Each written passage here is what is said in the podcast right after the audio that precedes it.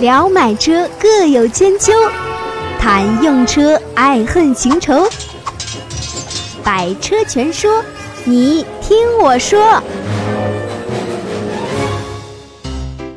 各位听友，本月二十三日下午六点，上海长泰广场三刀听友见面会与您不见不散，欢迎一起来玩。要参加的听友，请在十日前扫描节目上方二维码，或添加微信朋友 a t c o n t a c t，并注明要参加二十三日听友见面会。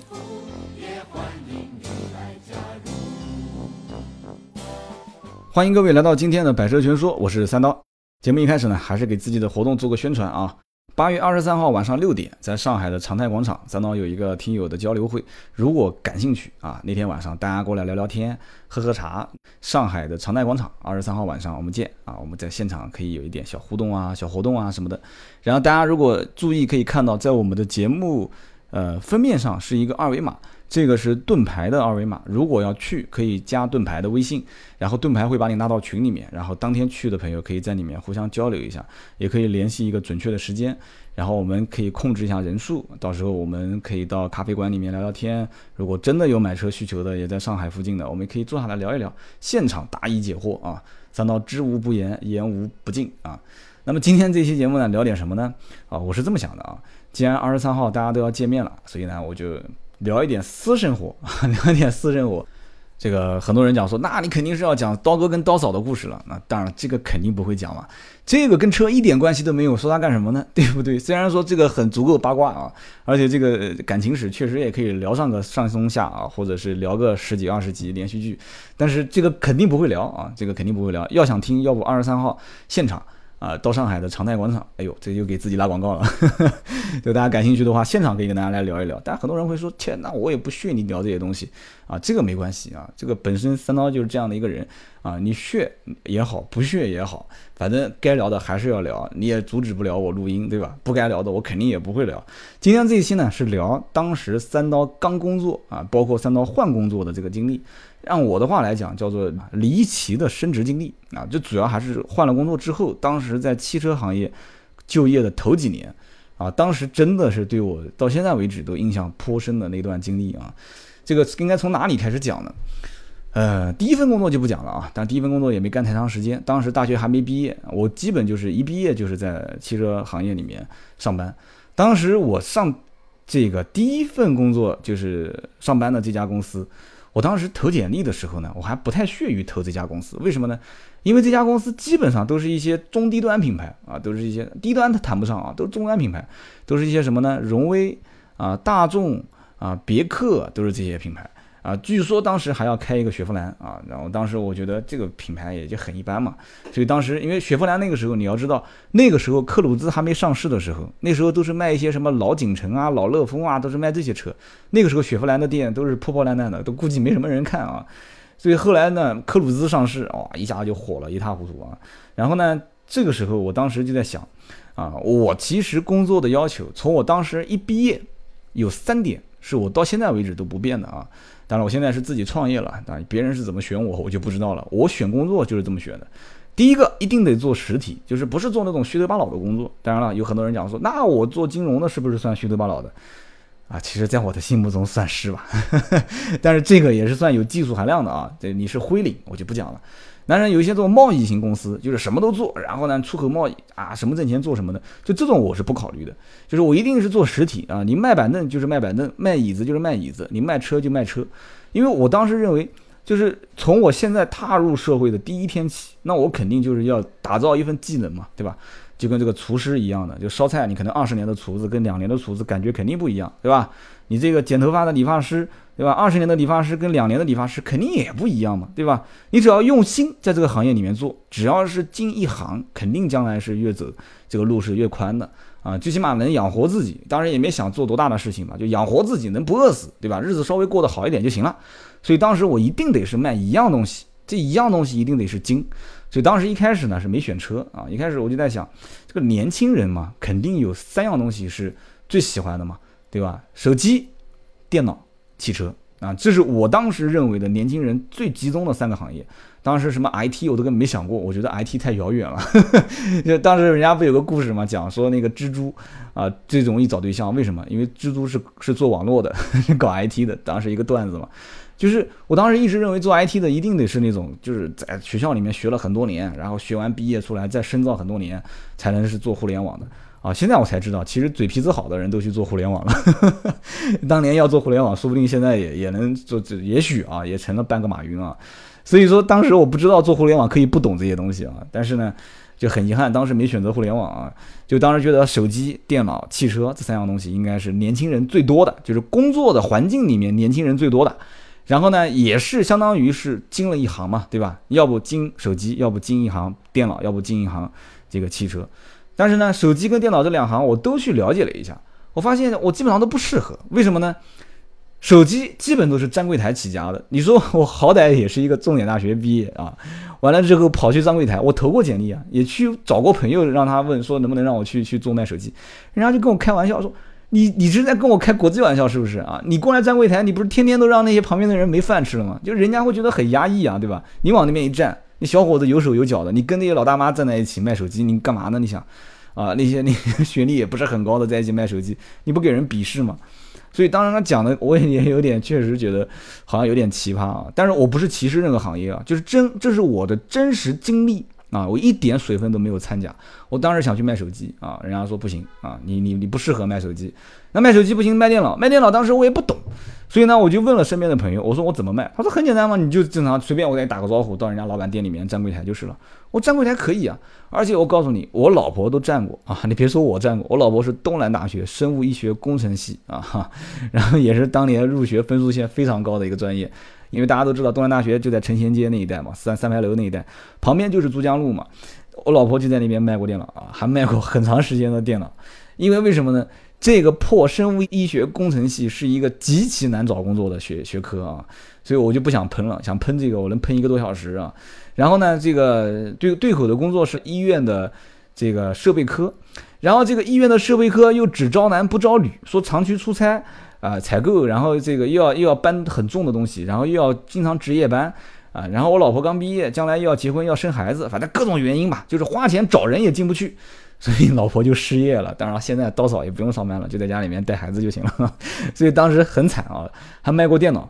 当时因为也是这个原因，所以我说，哎，那我也也想去看看，就是这个电脑这个行业怎么样啊？所以当时我也去去找了朋友，朋友说，那来吧，到我们公司来坐坐，到我公司来帮帮忙。所以当时我才知道，原来卖电脑是分两种，一种呢是在店面做零售，还有一种呢是走渠道批发啊，就是每天一开机，叭，那时候那个时候还没有微信嘛。每天电脑一开机，啪，很多微信那个 QQ 群，然后各个群里面你把它打开，就很多窗口弹在那个桌面上，然后每天就倒货嘛，就你你估计很多人要是做这一行，一听就能知道我在我我在讲什么了啊。如果没做过这一行的，估计就不懂。就每天就在倒货嘛，啊，就看到这边，哎，就当时联想跟 HP 这两个品牌的笔记本是最好卖的啊。那个时候我走的时候，那时候好像一体机。一体机有了吗？好像还没有。那个时候就是笔记本倒货倒的特别凶啊，而且最好卖的硬通货，就是特别容易挣钱的，就是联想跟 HP。一台笔记本挣多少钱呢？大概也就挣个五十块钱、一百块钱，能挣到一百已经是天价了。一般都是五十、三十的挣。有人讲说啊，卖卖一台笔记本才挣三十、五十啊。这个不是卖给客户啊，这一定要跟你讲清楚。这是批发，就是商户跟商户之间批发，互相之间倒货，就是看谁对信息的掌握的量够大、够灵敏，就是不停的在倒啊。个人用个人的方法，就是中间倒差价嘛。所以你别看说三十五十，有的时候也不得了。你像做的好的，有的人一天能找倒个四五十台，四五十台一台要按到三十到五十的话，那也不少钱啊，对吧？十台就是三五百，然后四五十台就是一两千，一天一两千，你一个月算下来也是不少钱嘛。所以说当时在这个南京的珠江路，这种倒货的人很多，但是现在基本上我还认识一批，我都问他们现在还在干，基本都不干了啊。那么零售呢，基本上就是帮老板打工啊，打工一段时间，慢慢慢慢慢慢自己的渠道啊，老客户都多了之后，很多人都是自己将来独立门户去自己当老板。所以现在大家都知道了，这个京东啊、淘宝啊、这个什么海购、网购啊、什么什么 O2O 啊，这一上来之后，就是整个的这种零售业，特别是标准化产品的零售业，基本就倒光了。就所有的这些卖电子产品的，基本上你看，不管是中关村也好，还是这个南京的珠江路也好，基本就是老板都亏的是一塌糊涂，没有人会说再到店里面去傻呵呵的买一个鼠标、键盘啊、笔记本什么的，都上网买了，都开始直销了嘛。所以这就是当年我有过的第一份经历，但是这个经历还不算是工作经历啊，就是我找工作的第一个假设。啊，就是假设我找工作一定要是这个是做实体的，就是我绝对不去做那种虚头巴脑的东西。所以当时最终选择是坐车啊，所以当时在很短暂的一个尝试之后，我就选择了要去做汽车。那么第二个呢，是一定要离家近啊。有很多人讲说啊，你上班还一定要离家近？哎，我上班就要离家近啊。你不管你是什么选择，我这是一个强制性的选项啊。要近到什么程度呢？就一定要近到一辆公交车就能到啊！但是后来因为有车了嘛，所以这条也就无所谓了。当时因为刚毕业嘛，所以没什么车，没车怎么办呢？我就一定要离家近。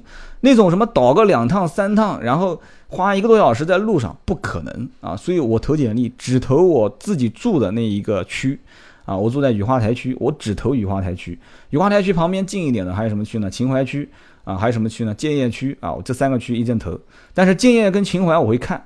我会看这几家公司离得近不近啊？但是其实这个是错的，为什么？我投了一个很近的公司，结果去了以后发现他要让我长期出差，所以这个近不近也无所谓啊。但你天天上班朝九晚五，这个就很关键了。所以呢，当时我投简历就是这两点要求：一个是一定要做实体，第二个一定要离家近。还有没有？还有一点啊，还有一点说出来就更奇葩了啊！我一定要看面相。那很多人要讲说，找工作还看面相。哎，你这个是挺奇葩的哎，那你你到时候二十三号去长泰广场的时候，你给我看看面相，我还真不瞒你啊，这个我们家好像祖传就有看面相的这种 这种天赋啊，就到至今为止，基本上我没有看看错过人啊，没有看走眼过人啊，除了当年啊被阴差阳错被人借了两万块钱没还啊，这算是一个这个阴沟里面翻血翻船，两万块钱没还啊，但这个人也不止骗了我一个嘛，他骗了很多人嘛。啊，但也没说不还，对吧？这哥们儿说不定现在还听我节目呢。而且这两万块钱他不还，他每一年过逢年过节还给我发短信，他还打个电话问我哥现在过得怎么样。我去，我问他，我说你钱什么时候还？最起码最起码已经估计有四年多了，到现在都不还。而且最奇葩的是中途还还了我三千块钱啊，到现在还是不还。哎，我真的不，我真的是无语了，这哥们儿啊，真的是无语了。所以呢，这个第三个就是看面相。我找工作看面相，其实当时。呃，刚入行的这一家公司，我一开始还有点不太屑。为什么有点不屑呢？因为当时我眼光比较高，我觉得啊，我形象气质、嘴巴各方面都挺能讲的。我觉得我应该是能做到一个高端品牌嘛。啊，当时我有点年少轻狂啊，所以我投的都是一些什么品牌呢？啊，都是一些奔驰、保时捷、法拉利啊，投的都是这些品牌。人家根本不会鸟你嘛，对吧？我投的每一份简历，我当时我们一天都是投四五十份，一点不夸张啊。但大多数都是汽车行业，没有人理我嘛。而且我都是重复投，重复投。你不你不打电话给我，我再投，人家根本就不鸟我。然后后来我发现有一家公司是常年在上面招聘，而且是什么岗位都招啊，招很多销售员。哎，我觉得很奇怪。这家公司我打听了一下，也不是一家新公司，开业也蛮久的了。所以当时我一直认为这家公司是有问题的。对吧？你注意看啊，如果是长期招销售啊，长期都是在把这个这个招聘广告挂在网站上面的，我总是认为这家公司应该是人员流动性比较大的一家公司。但是呢，啊，果不其然，后来我想了想，还是投吧。我结果一投这家公司，很快就给我打电话了啊！打电话我也不觉得奇怪啊，然后当时我就我就去面试了。当时面试的时候呢，首先啊，就我所以这个我就是给大家提的一点小小的建议啊，面试之前肯定是要先提前到这家公司。有人讲说啊，对啊，我都是提前到啊。因为要给这个面试的老板一个好的印象，不是好的印象，是要去看一看这家公司的工作状态。这个看面相嘛，看面相又不知道你看老板的面相，你要看每一个员工的面相啊。想和三刀互动，你也可以搜索微博、微信“百车全说”。就是你看海底捞，很多人都吃过海底捞那个火锅啊。就是这家公司如果各方面的待遇，老板的各方面对员工的这种。不仅仅是待遇啊，包括这种尊重感、这种家庭的归属感，如果都有的话，每个人的那种干劲、那种脸上的那种，你一进来，你好，欢迎光临，那那种感觉是由内而发的。你要去了这家公司，从上到下连扫扫地的阿姨都不理你，那基本上这个公司肯定就离完蛋不远了。所以当时我去了这家公司，我就会稍微早一点啊，我先假装以客户的身份先看一看。啊，面试也比较晚嘛，我当时印象应该是十点多钟吧。我当时好像一直排到中午吃顿饭，都没都没轮到我面试。我当时就在那边看，就是看看楼下啊，展厅里面卖车的啊。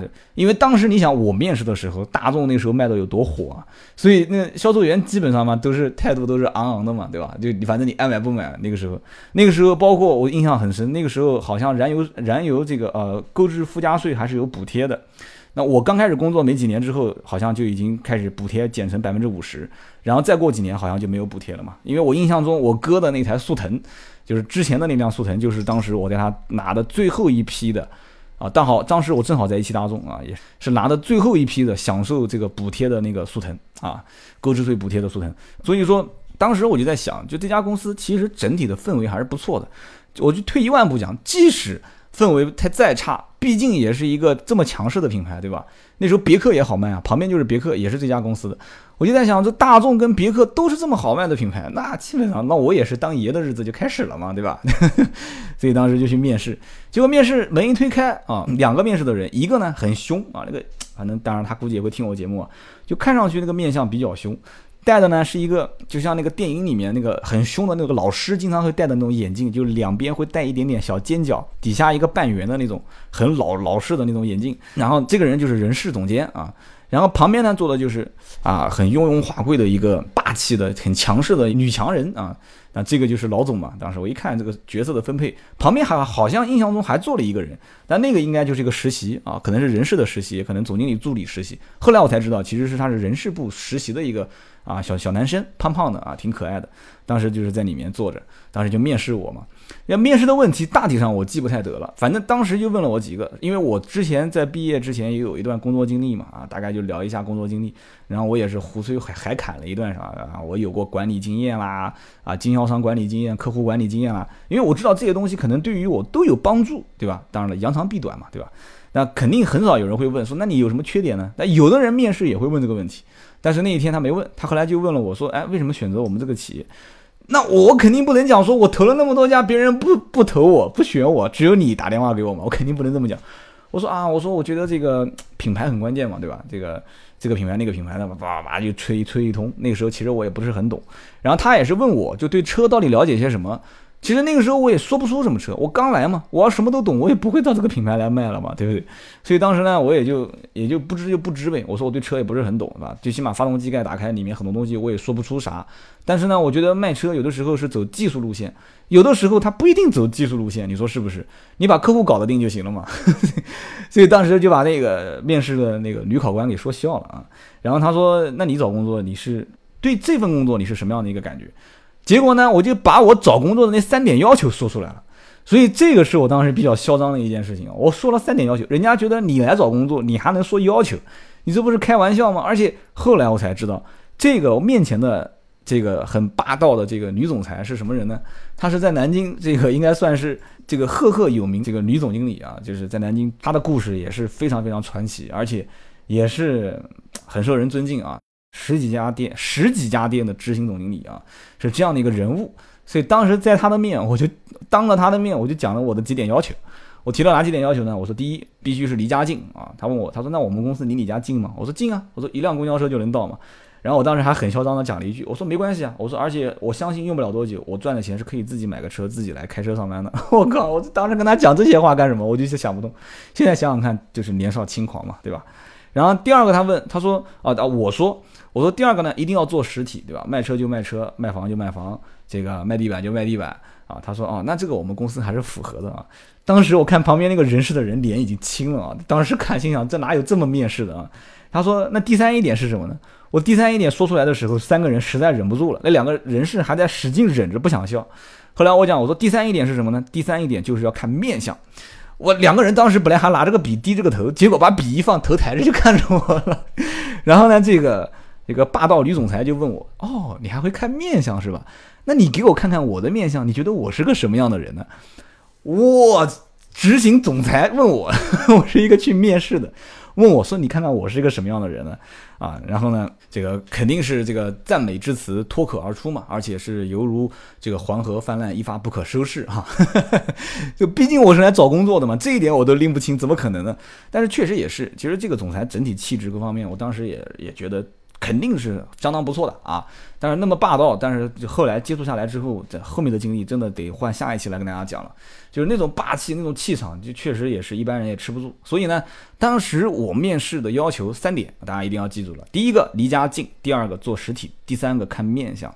啊，这个三点要求我当时一说完啊，这里边三个人实在忍不住了，都笑得前仰后合的。所以当时我走了之后，我也不知道我面试成功不成功。反正我当时觉得很简单，我反正光脚的光脚的不怕穿鞋的。这家如果面试不成功，我再换其他家就是了。所以当时我就这样子就走了。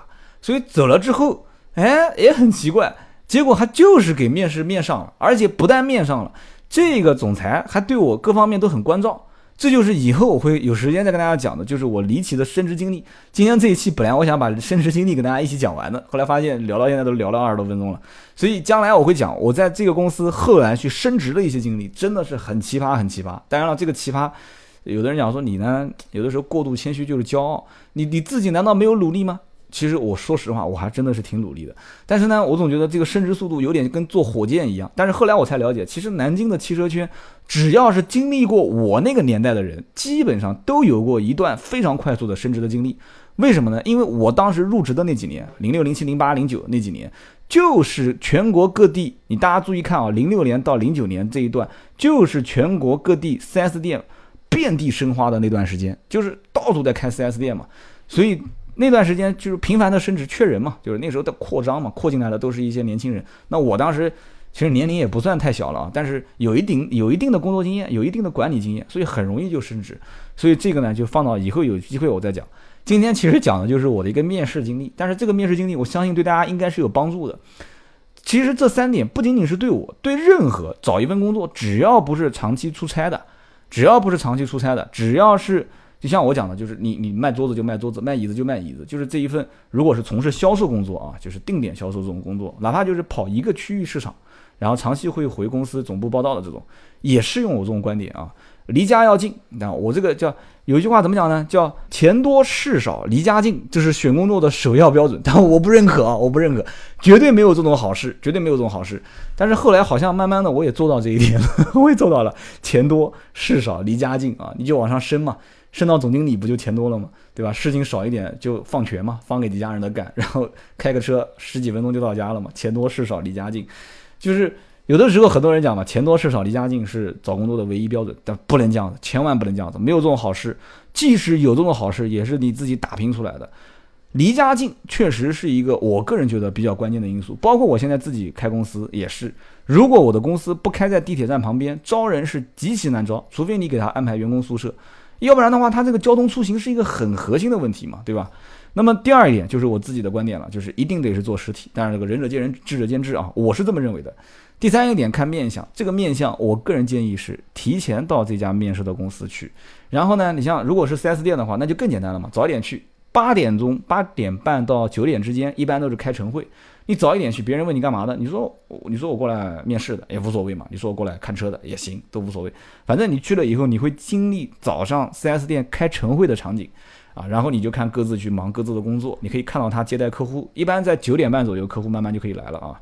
到了十点半之后，一般是高峰啊，很多人早上睡个懒觉啊，然后再过去看车。如果你能看到这家店，你提前个一到两天过去看一看这个店整体的状态。哎，这个我觉得是相当不错的。